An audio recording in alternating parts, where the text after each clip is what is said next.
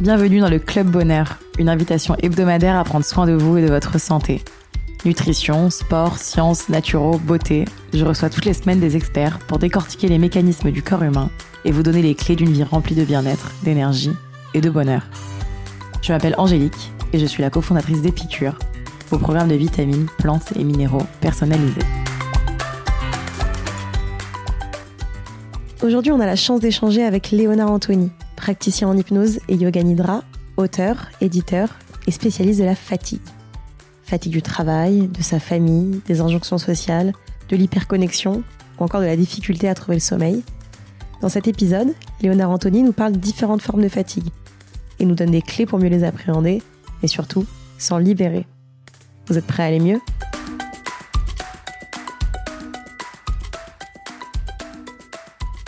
Bonjour Léonard. Bonjour. Merci euh, beaucoup de partager ce moment avec nous aujourd'hui. Pour vous présenter en quelques mots, vous êtes praticien en hypnose et spécialiste de la fatigue. Vous êtes chef d'entreprise, éditeur, auteur et avez été notamment initié il y a plus de 20 ans à la pratique de la méditation et du yoga nidra en Inde du Sud. Vous êtes expert du développement personnel et notamment euh, très nourri euh, par tous vos échanges que vous avez avec des auteurs de philosophie, de santé ou de bien-être que vous publiez dans la maison d'édition Versilio que vous avez cofondée. Aujourd'hui, votre travail est très influencé euh, de ce que vous dites, hein, de votre formation auprès du philosophe et hypnothérapeute François Roustan. Vous recevez pour des séances individuelles ou collectives, vous intervenez lors de conférences dans les entreprises ou dans des institutions, et vous êtes notamment auteur de deux livres, euh, Libérez-vous de la fatigue et Qu'est-ce que l'hypnose de François Roustan? Euh, j'espère que j'ai pas dit de bêtises. C'est bien ça. Est-ce que vous pourriez me, raconter euh, un peu, bah, du coup, nous raconter un petit peu votre parcours et ce qui vous a amené à écrire sur la fatigue? Alors, sur mon parcours, je pourrais vous dire que mon parcours est celui d'un homme qui se laisse porter par ses passions. Ça a été une, un fil conducteur toute ma vie. J'ai, au moment de mes études au lycée, euh, pris la décision d'étudier la composition aux grandes dames de mes parents après le bac, plutôt que de faire médecine, droit ou, devenir ingénieur. Et j'ai passé quelques années au conservatoire à étudier la composition baroque, la composition euh, jazz par la suite et la direction d'orchestre jazz, big band. J'avais un peu travaillé sur ce sujet-là, moins que la composition, c'est plus ma spécialité. Et puis, euh, comme j'étais en même temps un geek euh, pendant toutes mes années de collégien, lycéen, j'ai créé euh, aux alentours de 24-25 ans de mémoire, ça commence à dater maintenant, ma première société qui était une agence web digitale qui faisait à l'époque de la création de sites internet. On était avant les années 2000, donc vous voyez, c'était un petit moment, on parlait pas encore, les réseaux sociaux n'existaient pas. et je faisais du conseil pour des entreprises donc sur leur stratégie digitale à mener et notamment comment commencer à créer une présence là-dessus. Et puis, euh, petit à petit, donc, euh, de fil en aiguille, ayant toujours un pied dans l'édition en tant qu'auteur, mais en tant qu'aussi conseiller, parce que j'ai conseillé le monde de l'édition depuis très longtemps sur quelle stratégie digitale avoir pour une structure qui publie des auteurs. Et j'ai rencontré, euh, j'avais déjà rencontré, mais j'avais recroisé Susan Ali, avec qui on a décidé de confonder les éditions Versilio au moment où le Kindle apparaissait aux États-Unis. Moi, j'avais travaillé sur le livre électronique en Inde et en Chine en particulier, où les prototypes existaient déjà depuis le début des années 2000, l'encre électronique. Et on s'est dit, il y a un tournant qui est en train d'avoir lieu, il va falloir peut-être penser l'édition d'une autre façon. Et comme la vie est bien faite, euh, mon cheminement m'a amené à rencontrer un certain nombre de personnes dans le cadre de, de cette maison que j'ai co-créée. Et en l'occurrence, euh, parmi les personnalités remarquables que j'ai pu rencontré, il y en a une que vous avez citée, qui est François Roustan. Au début, je suis allé pour lui proposer de faire un livre. En tant qu'éditeur, je trouvais que ses écrits étaient extraordinaires, mais méritaient d'avoir un retentissement international, ce qu'il n'avait pas. Et donc, je suis allé le voir et il était très âgé. Il m'a dit, je n'écrirai plus d'autres livres. Il venait de publier son Socrate. Comme euh, toute la dimension thérapeutique chez Socrate qu'il mettait en exergue. Mais il a eu cette phrase qui a assez troublé. Il m'a dit, euh, en quelques mots, je ne ferai pas d'autres livres, mais vous, vous allez rester là. Et de fil en aiguille, j'ai suivi sans le vouloir, de façon totalement involontaire, une formation euh, qui s'est faite d'elle-même, jusqu'au moment où il m'a dit, bah, maintenant vous allez recevoir. Et grosso modo, il m'a dit on n'échappe pas à son destin. Quand on a cette faculté-là, elle s'impose et donc euh, il est important de l'explorer. Je vous cache pas qu'au début c'est un peu étrange parce que premièrement c'est très prétentieux de croire qu'on a des facultés, mais au fond ce qu'il disait, c'est que ces facultés, elles sont là qu'on le veuille ou non. Et grosso modo, euh, c'est pas quelque chose qui euh, que l'on décide de faire, c'est quelque chose qui s'impose à vous parce que c'est là. Comme un, enfant qui a des talents de pianiste virtuose. Et on voit des gamins maintenant sur YouTube, etc., qui ont 6 ans, 7 ans et qui exécutent des œuvres avec une facilité déconcertante. En tout cas, de quoi déprimer tous ceux qui et celles qui travaillent avec acharnement et qui n'arrivent pas. Il y a ce truc, quoi, que dans la vision roustanienne, qui est que certaines choses sont là. Elles n'attendent que d'être développées et charge à chacun d'aller les explorer. Et voilà. Et donc, ça m'a amené finalement à recevoir, alors que je ne pensais pas recevoir, mais rétrospectivement, je me suis rendu compte que je recevais de toute ma vie, j'ai reçu en tant que chef d'entreprise, je passais beaucoup de temps quand j'ai compris qu'il fallait accorder du temps aux gens qu'on qu'on emploie quand ils ont un problème, bien de ces problèmes-là fait que ça retentit de manière très égoïste sur le fonctionnement de l'entreprise et que d'être à l'écoute, c'est une façon aussi de considérer les gens et de leur apporter un bien-être dans un endroit où ils passent l'essentiel de leur temps. Parce que si on compte qu'on passe 8 heures par jour dans une entreprise, qu'on dort 8 heures, c'est un, trait, un tiers de notre vie. Très souvent, moi je le disais, je vois plus euh, mes collaborateurs que ma femme. Ça peut être un paradoxe, sauf en période de confinement, évidemment. Mais euh, on, redécouvre sa famille. D'ailleurs, il paraît que le taux de divorce explose là en ce moment. C'est assez paradoxal et intéressant de voir à quel point. on aurait mieux fait de pas les retrouver. Ouais, ou alors peut-être de développer autre chose dans ce lien. C'est c'est là où c'est peut-être notre discussion peut être orientée. Mais euh, mais en même temps, je faisais ça avec les copains au lycée, quoi, quand ils avaient des difficultés. Euh, je passais du temps à les écouter, à essayer de trouver des solutions avec eux. Donc en fait, je faisais ça de manière euh, involontaire toute ma vie. Donc euh, pardon pour cette introduction un peu longue, mais voilà un peu d'où je viens et où en fait je suis aujourd'hui.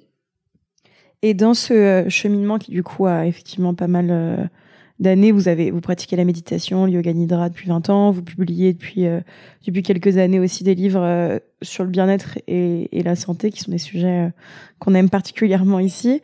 Est-ce que vous avez l'impression que que justement ce rapport au bien-être et à la santé a évolué ou qu'il y a eu un regain d'intérêt pour ce sujet-là? Vous avez vu les choses changer? Oui, j'ai vu les choses changer. De toute évidence, moi, quand je commençais la méditation, à l'époque, quand on parlait de méditation, ça voulait dire bitnik. Euh, C'était un peu un prolongement des années 70, vous voyez, un peu un côté Woodstock, même si moi j'ai plutôt grandi avec Michael Jackson et Prince, c'est tout à fait la, Hendrix, mais j'ai été quand même très attaché à Miles Davis. Et euh, ce que je veux dire par là, c'est qu'au tout début, alors moi, c'était un petit peu particulier parce qu'étant d'origine indienne, avec un faciès d'Indien, on se disait ouais bah ça fait partie de son ADN quoi tu vois. Il, il, doit faire ça et peut-être même l'éviter on sait jamais et s'asseoir sur un tapis de... non mais blague à part le nombre de fois où les gens disaient mais toi tu t'assois sur des sur des tapis de fakir? Ah ouais ouais bien sûr bien sûr puis j'attends aussi euh, au pied d'un arbre euh, pendant euh, des jours alors ça je l'ai fait. Alors ça, ça je l'ai fait. Blague à part je l'ai fait parce que j'ai rencontré parmi mes nombreux voyages aussi bien en, au Kenya qu'au Népal, euh, des gens qui s'asseyaient au pied d'un arbre. Alors je pense notamment aux Maasai que j'avais rencontrés en Tanzanie, et au Népal, comment au Kenya, où ils étaient assis au pied d'un arbre. Alors moi je parlais pas la même langue, mais j'allais m'asseoir avec eux. Et on restait des heures et des heures et des heures sans rien dire. Et de la même façon, dans l'Himalaya, au pied de l'Himalaya, j'ai rencontré des moines sadhus qui sont des, vous savez, ces gens qu'on voit avec des longues barbes qui se lavent pas. On a pu voir dans des livres de photos et et, qui écoute une espèce de mantra sur un, un radio-cassette insupportable. Et, en s'asseyant avec eux, on comprend tout à fait qu'en réalité, cette, ce radio-cassette, qui est terrible si on l'écoute un peu loin, prend tout un sens si on s'y installe pendant 5 heures ou 6 heures et qu'on regarde la montagne en face. Tout d'un coup, la montagne prend une autre dimension quand on est, j'allais dire, un peu stone, quoi. Parce que ce truc nous rend stone sans aucune substance chimique. Hein. C'est juste à un moment donné, on commence à, plus très bien savoir ce qu'on écoute, ce qu'on entend, mais on peut voir autrement. Voilà, il y a une clairvoyance qui se met en place. Donc ça, je l'ai fait. Mais donc, euh, mais donc j'ai vu le changement, et notamment dans le monde de l'édition. Alors où je, moi je pense que aujourd'hui on est dans une espèce d'hystérisation de ces phénomènes. Alors ça va peut-être pas plaire à vos auditeurs, mais dans le, mon dernier euh, livre, là, mon dernier, l'avant-dernier livre sur la fatigue, j'avais écrit mon dernier chapitre était sur la confusion entre bien-être et bien-aller. Et je disais qu'aujourd'hui, il y a une hystérie auprès d'une grande partie du public qui veut absolument euh, euh, être bien, pas forcément bien aller. Qu'est-ce que je veux dire par là? C'est que je vois des gens qui pratiquent la méditation alors que c'est pas fait pour eux. Je vois des gens qui font du yoga avec des professeurs qui confondent yoga et gymnastique ou sport. Je vois des gens qui commencent à poster des images sur Instagram euh, à tir larigot et qui incitent d'autres gens à partager le morning miracle alors qu'ils sont, ils sont complètement exténués et fatigués et il ferait mieux de dormir le matin plutôt que de se lever avec le lever du soleil. Parce qu'en réalité, beaucoup de gens et beaucoup, beaucoup de gens qui pratiquent ces disciplines-là le font maintenant avec une dimension marketing et, donc les auditeurs qui regardent ça se disent ah oui ça peut faire du bien et ils y vont avec une hystérisation et sans avoir aucune compréhension de quelles étaient les intentions posées par ceux qui ont initié ces démarches il y a maintenant euh, plus d'un millénaire, voire plus de 1500, 1700 ans si on se réfère, euh, même 2000 ans, 3000 ans selon les lectures, quand on se réfère aux, textes védiques qui sont à la base on connaît tous le mot Veda euh, issu de, ce terme aussi qu'on connaît, qui est Ayurveda, qui est une forme de médecine traditionnelle indienne, mais les Védas sont à la base de la méditation, à la base du yoga, comme à la base de certaines formes de tantrisme aussi. Et donc, euh, les fondements de, de toutes ces démarches, c'est d'essayer de comprendre pourquoi est-ce qu'on va là. Qu'est-ce qu'il y a qui peut, grosso modo, nous amener non pas forcément vers du bien-être, mais vers un bien-aller, c'est-à-dire une adéquation entre ce que nous sommes, ce que nous voulons être, et le lien que nous pouvons avoir avec notre écosystème individuel et global. C'est un mot qui est très important, la notion d'écologie. L'écologie, il faut se rappeler quelle est l'origine du mot. Éco, c'est maison. Et c'est comment est-ce que, qu'on parle d'écologie humaine, qu'on parle d'écologie globale, le vrai sujet quand on veut aller vers le bien aller, c'est comment est-ce que je me, retisse des liens avec ma propre maison, c'est-à-dire mon corps, c'est la démarche que propose le yoga, mon esprit, c'est la, la proposition de la méditation, mais il faut jamais oublier que dans des formes abouties du yoga, la méditation est inclue, et pas seulement sous forme de relaxation à la fin du cours.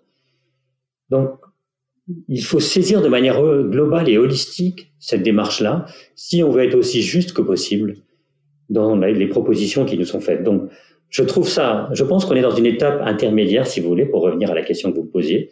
Je pense qu'on est dans une étape intermédiaire où les gens découvrent tout d'un coup, avec la crise climatique, avec des moments de tension, de dissonance dans leur vie, qu'il est temps de réagir autrement à l'existence.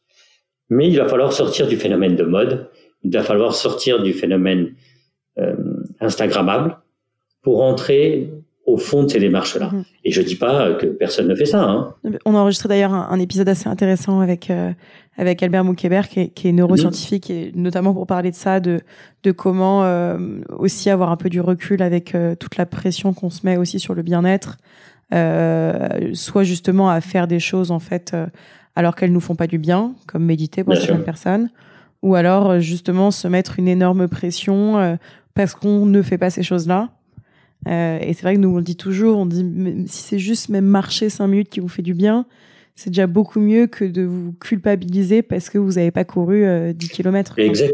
Et je pense qu'effectivement, euh, c'est la même chose sur le, sur le yoga, c'est la même chose sur Instagram, c'est aussi garder du recul et se dire peut-être qu'effectivement cette personne-là est matinale et c'est génial, elle fait le miracle morning.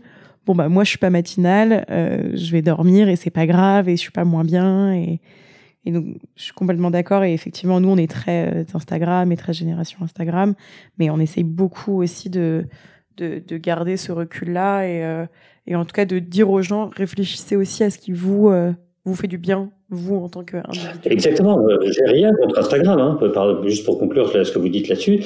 La vraie question, c'est ne suivez pas forcément les trends qui vous ne correspondent pas. C'est ça le fond. Si, si ça vous fait du bien de vous faire un morning miracle, faites-le. Et si, si c'est juste pour pouvoir être comme l'autre, là vous rentrez dans l'absurdité. Et vous avez raison sur la marche. La, la, marche peut être une forme de méditation. Il suffit de ne pas la faire à 200 à l'heure et d'être présent à ce qui se passe. Voilà.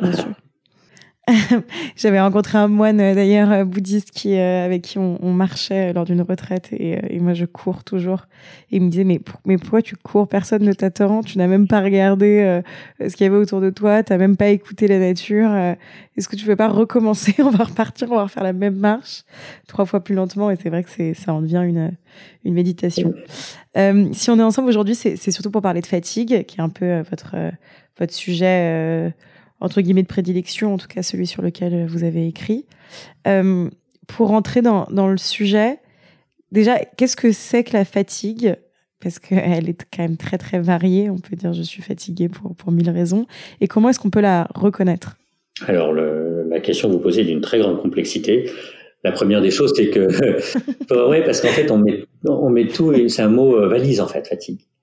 Alors, euh, il englobe énormément de choses. Déjà, ce qu'il faut, c'est distinguer euh, un certain nombre de, de, grandes lignes. La première chose, c'est qu'il y a une bonne fatigue et une mauvaise fatigue. La bonne fatigue, c'est celle que vous allez ressentir quand vous allez marcher un peu vite, par exemple, qui peut être une bonne circonstance de se dire, ah, tiens, je vais faire de la marche rapide, ou quand je cours, ou je fais n'importe quel sport, ou même quand j'ai une activité sexuelle. Une bonne fatigue va naître de ce sentiment, une fatigue dont on se débarrasse rapidement si on arrête l'effort. La mauvaise fatigue, c'est celle qui ne vous quitte pas et qui vous colle à la peau. La première des choses, c'est qu'il faut comprendre que la mauvaise fatigue, déjà, elle est à considérer parce qu'elle peut être liée à un dysfonctionnement biologique.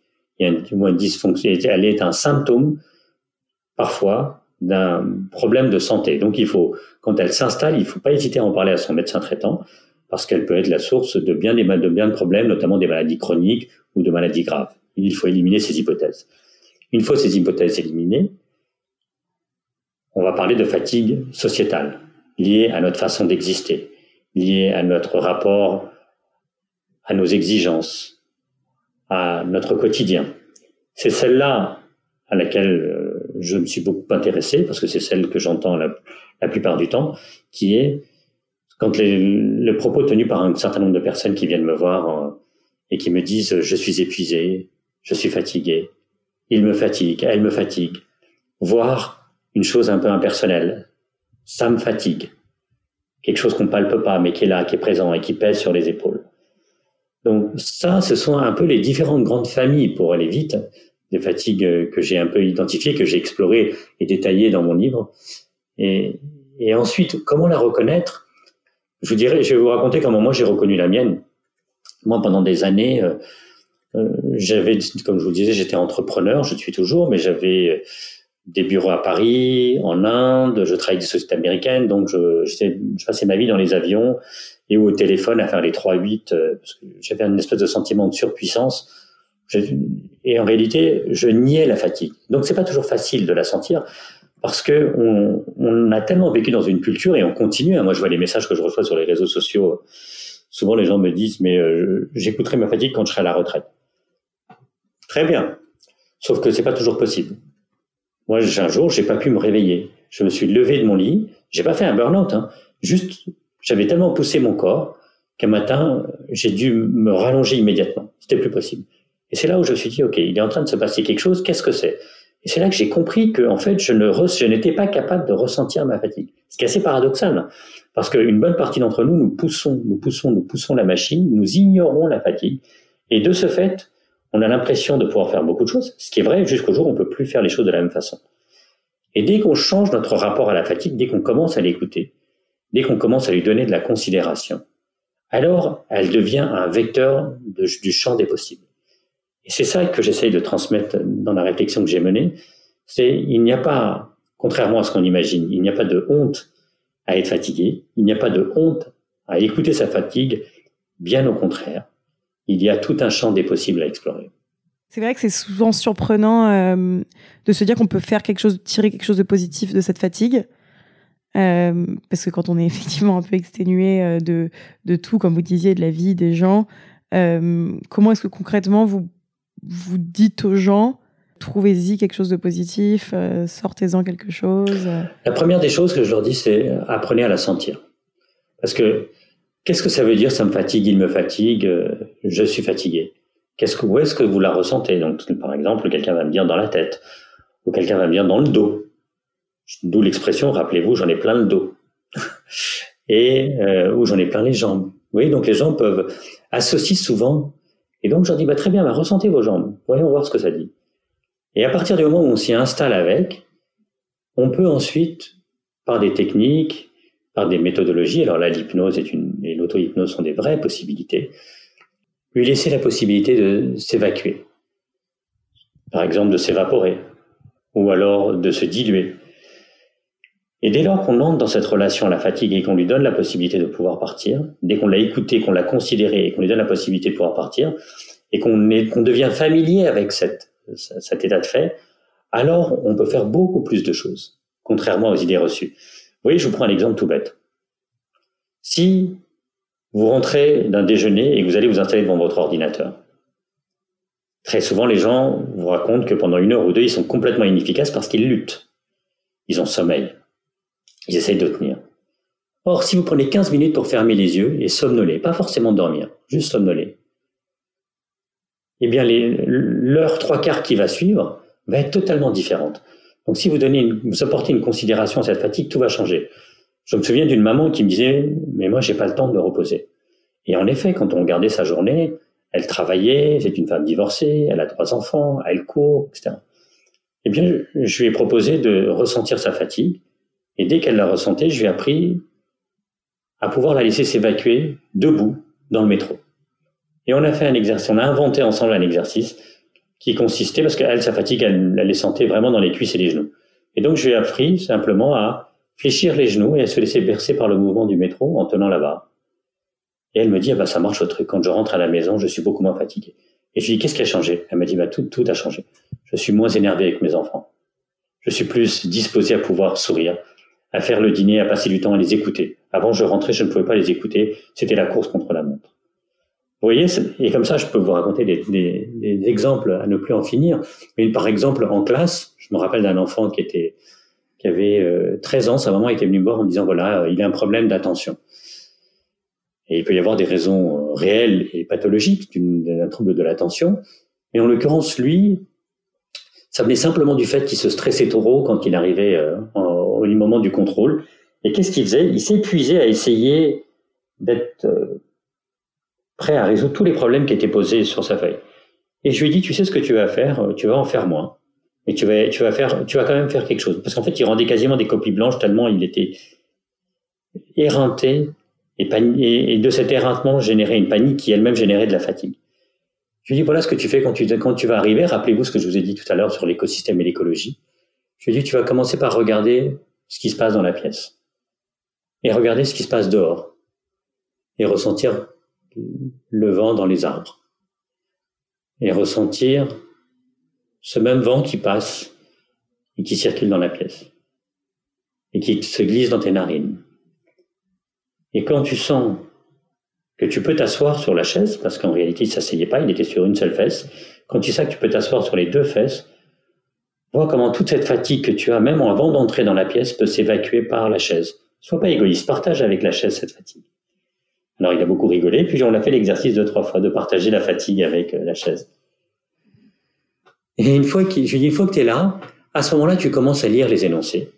Et tu choisis ceux que tu as envie de faire parce que c'est ceux qui te parlent. Pas forcément parce qu'ils sont faciles, mais parce qu'ils te parlent. Et puis après, tu, tu les autres. Et progressivement, il a remonté, il a remonté ses notes, il a commencé à être plus présent, et paradoxalement, il dormait mieux, parce qu'il avait des troubles du sommeil aussi. Et donc, quand on a des troubles du sommeil, de facto, souvent, on peut être fatigué le matin. Et donc, encore moins disposé. Donc, il y a une chaîne de fatigue. C'est-à-dire, ce qu'il faut bien comprendre, c'est que la fatigue, c'est pas une fatigue qui se cloisonne dans un registre. Au contraire, les fatigues s'entrechoquent, se mêlent, se croisent, se multiplient. Et donc d'avoir cette écoute-là, vous voyez, comme je viens de vous l'écrire en quelques mots, de, la considérer, de lui donner par quelques suggestions la possibilité de pouvoir s'évacuer, va vous ouvrir à plus de disponibilité à vous-même, à plus de possibilités, va réveiller des forces en vous qui vont faire que, en moins de temps, en réalité, on fait beaucoup plus de choses parce qu'on est plus alerte, plus concentré et on se traîne pas. Et euh, vous parliez justement de, de différentes fatigues.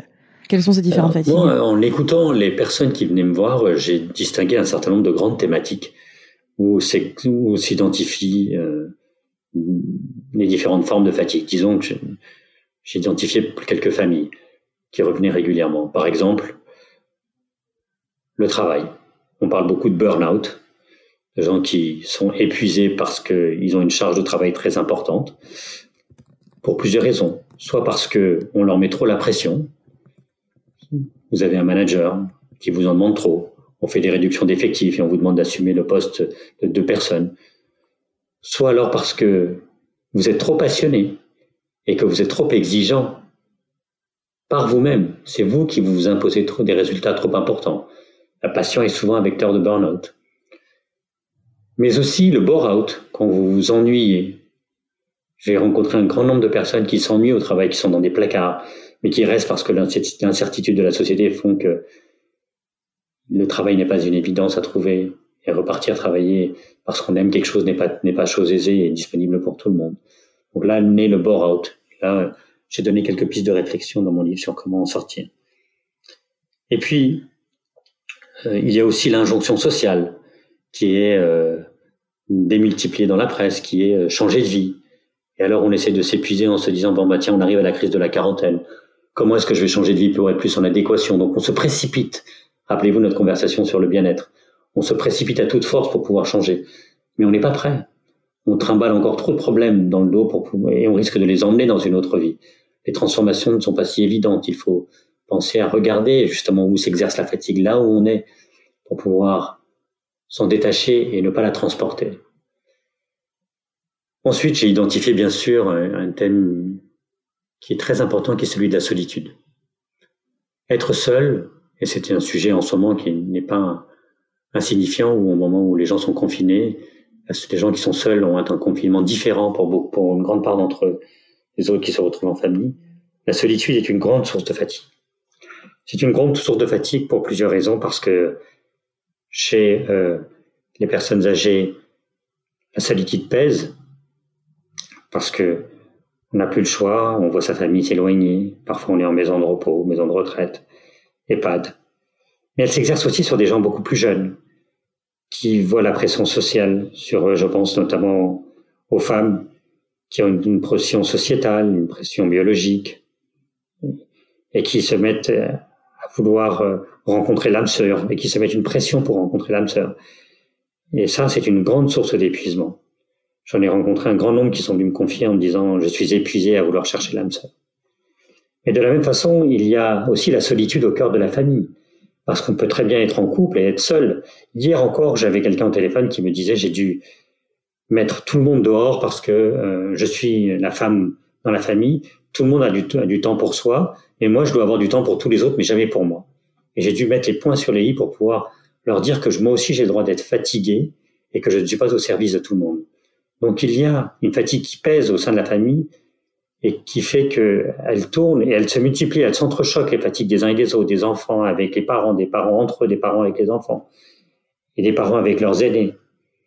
Et donc ça, ça a été vraiment un sujet important. Puis, euh, vous vous en doutez, il y a la fatigue liée au sommeil, aussi bien au manque de sommeil qu'au trop de sommeil. C'est paradoxal, mais aujourd'hui, depuis quelques années, après nous avoir expliqué que l'avenir appartenait aux gens qui se lèvent tôt et se couchent tard, moi j'ai grandi avec ces injonctions. Je me rappelle encore, comme disait que Thomas Edison dormait 4 heures par nuit, euh, et euh, que Tesla, lui, dormait 2 heures par nuit, et donc euh, tous les modèles de chefs d'entreprise étaient ceux qui dormaient pas. Et après, on est passé au modèle inverse euh, dans les années 2010, qui est le sommeil est très important, et donc maintenant, on reçoit des coups de fil de gens qui nous disent je suis paniqué, je dors pas assez. Donc nouvelle injonction. Et donc la vraie relation sommeil est importante. C'est comment est-ce qu'on comment est-ce peut euh, ne pas paniquer si on n'est pas épuisé, qu'on n'a pas dormi beaucoup? Comment est-ce qu'aussi nous ne sommes pas tous égaux face au sommeil? Comment est-ce qu'on travaille cette relation au sommeil? Comment est-ce que l'insomnie peut être tout autre si on apprend à somnoler la journée un peu, à somnoler aussi au milieu de l'insomnie et pas forcément essayer de faire des choses. Donc ça, c'est un, un, champ important où s'exerce un grand nombre de fatigues. Et puis, il y a celui aussi du digital, qui est un champ nouveau, mais on voit de plus en plus de gens qui s'épuisent dans la relation à l'objet électronique qui est devenu pour beaucoup d'entre nous, moi j'ai, comme je vous le disais, j'ai participé à ces mouvements de la création du numérique dans le monde. On s'épuise parce que le smartphone est devenu une extension de notre corps humain. Il n'y a aucun autre objet qu'on trimballe comme ça sur nous et qui nous sollicite autant que le téléphone portable ou la montre connectée. Donc il a ses prolongements, ses ramifications et demain il aura ses lunettes connectées. Et demain nous serons et après-demain nous serons intégralement connectés. Donc notre relation à digital est une source d'épuisant gigantesque. Apprendre à repenser notre relation à cet objet, à cet espace qui sera probablement dématérialisé dans quelques années, le téléphone disparaîtra. Il fera partie intégrante de tout ce que nous sommes. Le vrai sujet, ce sera comment est-ce qu'on comment est-ce qu'on vivra aussi bien dans le monde réel que le monde irréel, virtuel, sans s'épuiser complètement, sans perdre pied. À ça, j'ai identifié une avant-dernière partie qui était la maladie. Pour en avoir fait une expérience personnelle, j'en parle dans mon livre, j'ai vu à quel point la maladie peut être source d'épuisement, comme cause, conséquence, mais aussi comme anticipation. Et le dernier point, c'est ce, ce, thème que je vous ai expliqué dès le départ, qui était la confusion d'un monde qui va absolument s'enfuir dans cette relation à, la course au bien-être. Et comment est-ce qu'en réalité, si nous considérons l'écologie dans son intégralité, de notre écologie individuelle à l'écologie globale, nous pouvons naturellement bien aller. Et c'est vraiment, c'est un champ explorateur important. Et du coup, pour, euh, pour lutter contre ces fatigues, ou en tout cas pour s'en libérer et peut-être effectivement ne pas, ne pas lutter, parce que c'est vrai que, que je pense que c'est déjà utile de les identifier pour se rendre compte, euh, à peut-être effectivement euh, mon téléphone a pris trop de place, peut-être qu'effectivement je m'étais pas rendu compte, mais les injonctions sociétales euh, m'épuisent. donc je pense qu'effectivement déjà les, les reconnaître, c'est, c'est, c'est déjà énorme. y a-t-il des exercices concrets, où vous parliez déjà de, de suivi avec l'élève, etc. Mais, des exercices concrets qu'on peut faire euh, pour se libérer de ses fatigues? Oui, alors si euh, pour reprendre l'exemple du digital, la première des choses que je propose aux personnes, c'est un, de désactiver toutes les notifications. C'est-à-dire que la vraie question, c'est qui tient qui? Est-ce que c'est vous qui tenez le téléphone ou est-ce que c'est le téléphone qui vous tient? Et grosso modo, les, les notifications font que c'est le téléphone qui vous tient parce que derrière ça, il faut jamais oublier que ce sont des développeurs qui ont été formés dans des universités, dans des modules de persuasion. Il y a un module de persuasion digitale, par exemple, qui est enseigné à l'université de Stanford, qui explique aux codeurs comment coder pour pouvoir tenir les gens en haleine et comment stimuler la dopamine. Donc, à partir du moment où vous désactivez les notifications, c'est vous qui êtes maître du jeu. La deuxième chose là-dessus, c'est euh, garder des espaces où il n'est pas près de vous.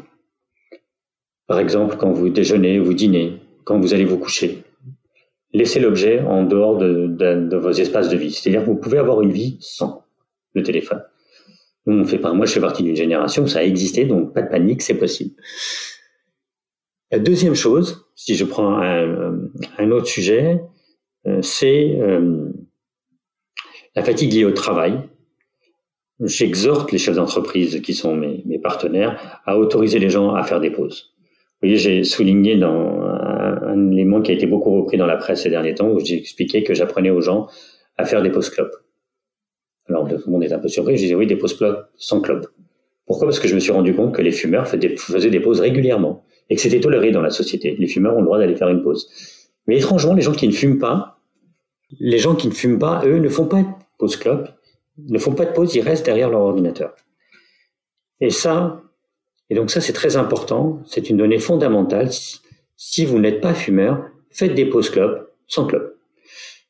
Parce que de faire des pauses va rafraîchir votre cerveau, rafraîchir, j'allais dire, euh, votre euh, champ de vision.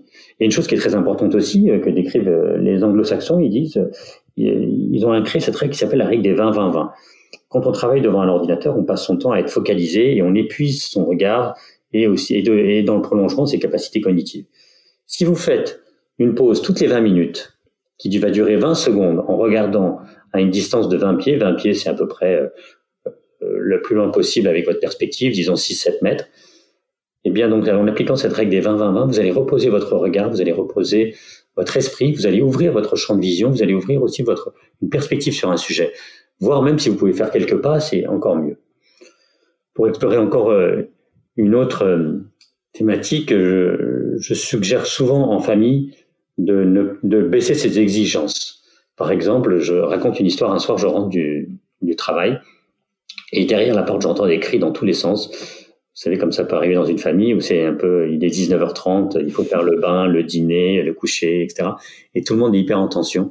Je suis rentré dans la maison et j'ai dit, vous savez quoi, on décale tout d'une demi-heure.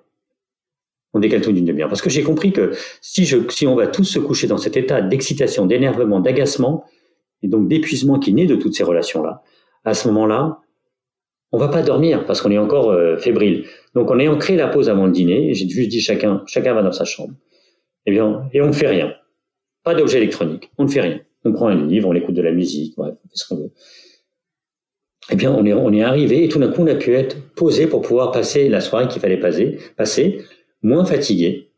Et de ce fait, plus disposé à aller se coucher. Rappelez-vous le cercle qui se crée quand les fatigues s'accumulent. Et euh, de la même façon, euh, je suggère aux gens qui ont des difficultés entre elles, par exemple, s'il y a un sujet qui vient vous titiller et que vous dites, ben attends, il faut que je lui dise tout de suite ces quatre vérités, je vous propose d'attendre que vous soyez plus dans l'énervement et dans l'agacement parce que sinon, à cela va naître une tension supplémentaire entre vous deux parce qu'on n'est jamais bon quand on, quand on veut dire les choses rapidement à la personne avec toute sa colère. Et donc, on va, qu'est-ce qu'on va faire? On va se faire une partie de tennis comme ça en s'envoyant des vacheries et on va s'épuiser dans une ressource de dialogue qui souvent va commencer par exemple à 23 heures, parce que c'est le seul moment où on peut le faire, la journée en cours. Et si on est dans cette colère-là, on s'épuise et donc, par exemple, encore une fois, pour revenir au sommeil, vous allez vous coucher tendu, énervé en vous disant, oh là là, demain j'ai des réunions qui vont finir, je vais pas y arriver, j'ai un rendez-vous, etc. Et donc tout ça va faire que vous ne pourrez pas être productif. Par contre, si vous attendez et vous dites, attends, je laisse reposer, comme quand on veut écrire un mail, et vous recevez le mail qui vous agace et vous écrivez le mail, la meilleure des choses, c'est de ne pas répondre immédiatement eh bien, attendez. Créer l'attente dans toutes ces circonstances est une source qui permet à beaucoup de fatigue de ne pas naître. Attendez, laissez au temps la possibilité de vous ouvrir une autre perspective, de revenir sur votre point de vue, peut-être de vous dire, attends, c'est peut-être pas comme ça que je dirais les choses en fond, c'est peut-être pas comme ça que j'écrirais les choses. Et tout d'un coup, vous économisez une tonne et une tonne de fatigue. Et enfin, pour le bien-être, je disais tout à l'heure, voyez ce qui vous convient. Essayez des choses. Sentez les personnes. Plus vous entrerez en relation avec vos fatigues dans un certain nombre de registres, et plus un certain nombre de vos facultés vont s'aiguiser. Des facultés à sentir, à développer votre intuition, à développer vos perceptions. Parce que d'écouter sa fatigue, d'entrer en relation avec elle, nous ouvre à de nouvelles dispositions, à de nouvelles compétences en lien avec notre intuition et nos perceptions. Et plus on développe notre intuition et nos perceptions, plus on sent les autres et puis on, évite des situations qui vont être source d'un épuisement considérable. Donc, on s'économise. Ok. Euh, on va essayer d'appliquer tout ça. Pas Déjà, moi, je pense que j'ai deux, deux, trois choses à appliquer sur le téléphone. sur le reste, sur le reste, on Et, et justement là-dessus, par exemple, si vous dites j'ai deux, trois choses à appliquer sur le téléphone, là aussi, mettez la barre où vous pouvez la mettre. Euh, ne soyez pas trop exigeant parce qu'à nouveau, si vous êtes trop exigeant avec vous-même, c'est de nouvelles sources de fatigue qui vont naître. Je prends un exemple. Un jour où quelqu'un, j'écrivais pour un magazine féminin des conseils pour comment partir en vacances sans s'épuiser. Ce qui est assez paradoxal quand vous, regardez la question. Et je disais aux gens, euh, peut-être que vous pourriez. Je vous, alors, la, journaliste me disait, mais est-ce qu'il faut couper son téléphone pendant les vacances? Je dis, mais c'est juste impossible de proposer ça aux gens. Et donc, si vous pouvez le faire dans une retraite, parce qu'il y a des retraites maintenant de déconnexion, faites-le. Mais si vous sentez que c'est pas possible pour vous, eh ben peut-être que vous pouvez laisser votre téléphone se reposer, parce que lui aussi il a le droit de se reposer, au petit déjeuner, pendant le déjeuner, pendant le dîner. Vous n'êtes pas obligé de photographier votre plat, votre repas. Donc, trouvez l'ajustement qui vous convient. Vous voyez ce que je veux dire? C'est chacun doit trouver son équilibre et pas. Et puis y aller par, euh, y aller par étapes, euh, des petites moi, je suis contre la radicalité de, dans le oui, surtout ça ne fonctionne pas. Moi, pour l'avoir beaucoup pété en me disant, euh, en mettant toujours des objectifs absolument inatteignables, euh, effectivement, c'est beaucoup plus de culpabilité que si on se met des, petits objectifs euh, qu'on ajuste régulièrement et, et qu'effectivement, aussi, on ne s'impose pas d'objectifs qui finalement nous font pas de bien, quoi. exactement. Je pense que c'est aussi. C'est de trouver l'adéquation, c'est le mot clé. À garder. Bah, merci infiniment en tout cas. On va passer à notre, à notre petit format de questions-réponses rapides. Euh, est-ce que vous êtes prêt Je vous écoute, je vais essayer d'y arriver. si vous aviez un livre à nous recommander oh Ça, c'est la question qui tue. Euh, quel que soit le registre. C'est-à-dire juste un livre, quel que soit dans n'importe quel registre, ou vous êtes dans une thématique en particulier N'importe quel registre. Je vous dirais, lisez les Yoga Sutras de Patanjali. Ah ben, je l'ai commandé la semaine dernière. un endroit où se reposer. Celui qui rentre en résonance avec vous. Choisissez, changez d'endroit, entrez dans une pièce, fermez les yeux, respirez dans la pièce. Sentez si la pièce vous parle. Si vous êtes dehors, aujourd'hui c'est un peu compliqué, mais si vous êtes, si vous à la campagne ou dans une maison, si vous avez cette chance, si vous avez un jardin, entrez dans le jardin, voyez si, si le jardin vous parle. Si tout d'un coup, le parfum, la température, la lumière, les yeux fermés, les objets que vous voyez à travers vos paupières, tout ça entre en résonance. C'est cet endroit où vous pouvez vous reposer. Génial. Une activité pour se détendre. Rien faire. Ou plutôt faire rien. Ce qui est très différent. Entrer activement sans essayer de faire quoi que ce soit. Oubliez les mots méditation, yoga, respiration, hypnose, oubliez tous ces mots-là. Asseyez-vous et sentez votre corps jusqu'à ce que vous soyez capable de sentir que vous êtes confortablement installé. Et si vous, tant que vous n'êtes pas confortablement installé, changez de posture, mettez un coussin, enlevez un coussin, asseyez-vous par terre si vous êtes mieux par terre, trouvez l'endroit où vous êtes confortable.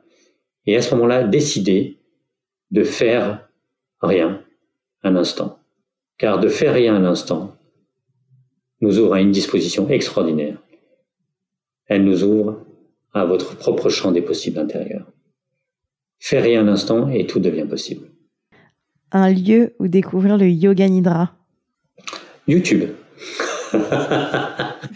C'est génial, en plus, c'est de bon augure euh, en ce moment. Exactement. C'est parfait. Donc, il existe de différentes formes de, enfin, il existe deux formes académiques de Yoga Nidra, une forme simplifiée, une forme un peu plus complexe qui fait référence à une compréhension de l'hindouisme et des chakras. Mettez ça de côté si c'est pas, euh, si vous n'avez pas étudié euh, le tantrisme et, d'autres disciplines. Mais vous allez voir, le Yoga Nidra, c'est une discipline qui est très différente de ce qu'on connaît du yoga. C'est un yoga qui se pratique de façon immobile et où on, vous emmène dans un cheminement dans votre imaginaire en formulant une intention qui s'appelle le sankalpa, qui est une décision, un processus décisionnel qu'on souhaiterait voir se réaliser.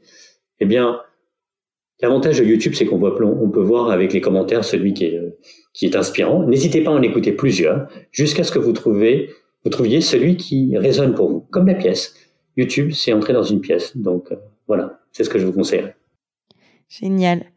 Euh, la prochaine personne que je devrais interviewer? Euh, Donnez-moi une seconde. J'ai rencontré un type assez extraordinaire il n'y a pas longtemps, qui, qui se définit comme ultra-marathonien. Il court, dans certaines courses, un marathon par jour, voire deux marathons par jour. Et la dernière, la dernière course qu'il a faite s'est passée en Mauritanie. Et donc, c'était euh, 1000 kilomètres euh, en 10 jours. Et il m'a raconté, c'est une véritable expérience humaine. Donc, ils sont seuls. Hein. Ils sont une dizaine de personnes à pouvoir le faire dans le monde, de ce que j'ai compris. Il s'appelle Malek Boukerchi. C'est un philosophe, poète, écrivain et ultramarathonien. Un personnage hors du commun. Un dernier conseil à nos auditeurs? Si j'avais un conseil à donner à vos auditeurs, ce serait d'explorer le temps. J'ai fini mon livre sur la fatigue par une phrase qui disait ⁇ Il est temps de prendre le temps de se donner du temps ⁇ il y a deux mots qui sont très importants, c'est prendre et se donner. Parce que personne ne va vous le donner le temps. Et si vous ne le prenez pas, alors vous allez faire une qu'une seule chose, comme je l'ai pu le faire à une époque de ma vie, c'est courir après le temps. Or, le temps, c'est une dimension à saisir. Et dès lors que, et la première des choses, si on veut aller mieux, si on veut se sentir bien, plutôt qu'avant même d'explorer quelle que soit une forme de discipline, c'est de saisir le temps, de changer sa relation au temps. Finalement, si on veut vous retrouver quelque part, alors, j'ai un, vous pouvez me retrouver euh, sur Internet. J'ai un site Internet qui s'appelle leonardanthony.net et je suis présent sur euh, tous les réseaux sociaux. Je réponds toujours aux gens qui m'écrivent. Avec grand plaisir. Génial. Bah, merci infiniment. Le plaisir est partagé. Merci à vous. Si vous sortez reboosté, remotivé, réénergisé par cette conversation, n'oubliez pas de partager l'épisode, mais surtout nous laisser 5 étoiles et un commentaire sur l'application Apple Podcast. Pour plus de contenu sur le bien-être et un récap de l'épisode, rendez-vous sur epicure.com. Et si vous avez des questions à poser à nos invités, on se retrouve sur notre compte Instagram, épicure. À la semaine prochaine!